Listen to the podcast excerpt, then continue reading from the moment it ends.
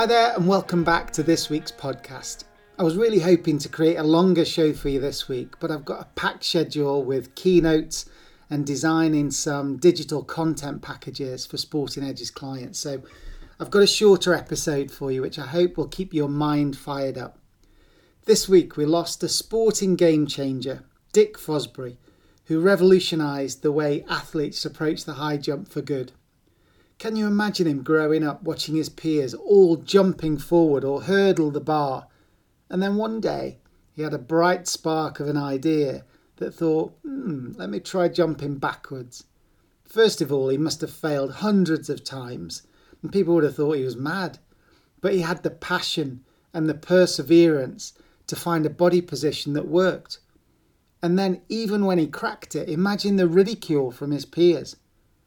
Like any pioneer, he would have been laughed at until his rivals saw his success, and then they copied him, and they have done ever since. He won gold in the 1968 Olympics and became not only one of the most influential athletes in history, but also provides a great analogy for the vision, courage, and tenacity we need to succeed in any walk of life. I'm working with lots of corporate clients at the moment that are trying to change something. It's either their products or their operating model, and it's riddled with complexity and ambiguity. So this week I've picked one of the video challenges that I send out each Monday to the execs and entrepreneurs in our Sporting Edge members platform. This is one from a few weeks ago, and I hope it gives you a nudge forward if you're trying to kick off a new idea or a change initiative.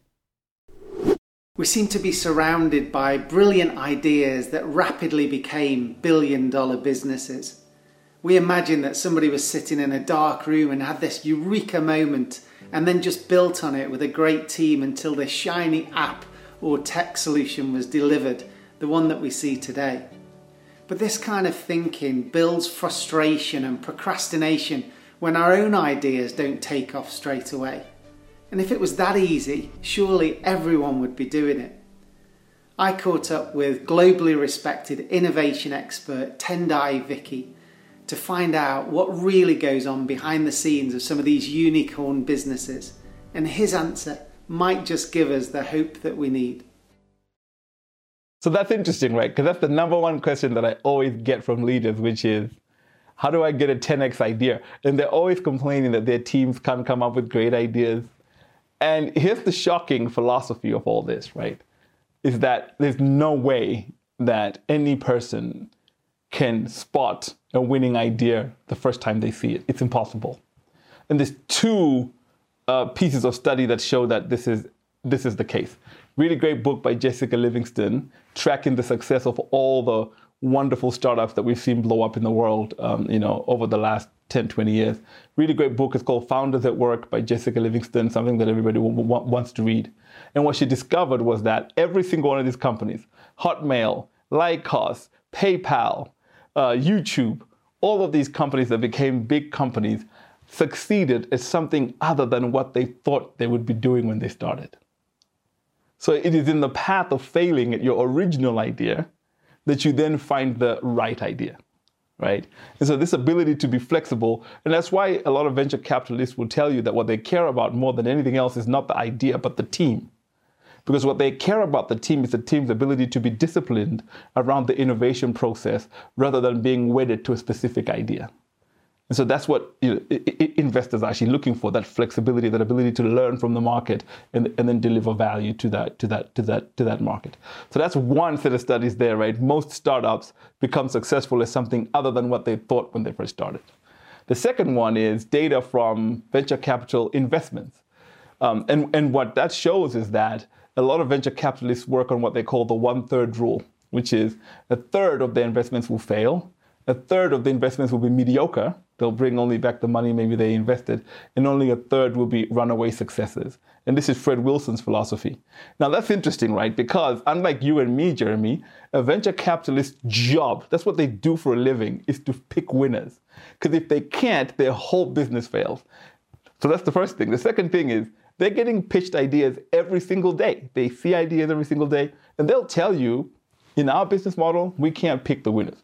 Maybe we can spot a trend, Maybe we can spot changes happening in the world. But to say this is the idea that's going to win, we have to make multiple small bets and then double down investment on those teams that are showing traction. Right. And so the, the message out there in the world is get, get started. And then it's in navigating after you've kind of started that you start to find where the opportunity actually sits. I found this incredibly inspirational to hear.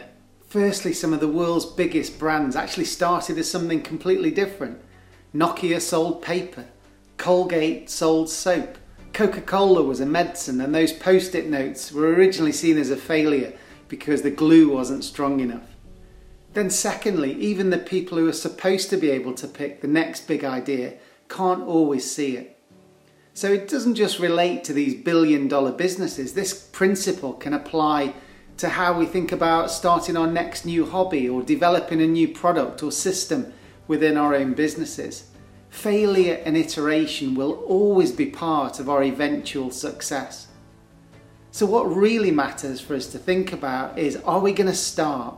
Are we going to share our ideas courageously, knowing that they'll get adapted and refined as they progress and collide with other people's ideas? Our pristine ideas need to get kicked around by our team and our customers before they can once again get refined and become that perfect use case that we all dream of. So, this week's challenge is to take the first step with your great idea to test it with your teammates or your clients. It's only then, when we're prepared to let things get messy, that they'll eventually reach their full potential. Good luck.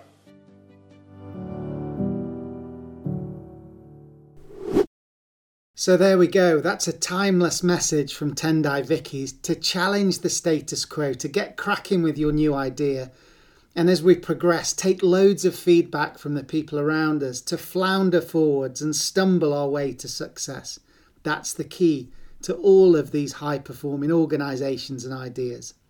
If you'd like to hear more of Tendayi's ideas about driving innovation, then listen to the Mastermind episode in episode 56 of the show. And if I can help in any way with a keynote, a leadership away day, or some digital insights to drive innovation in your business meetings, then just drop me a note through to hello at sportingedge.com. Have a great week, and I'll see you soon.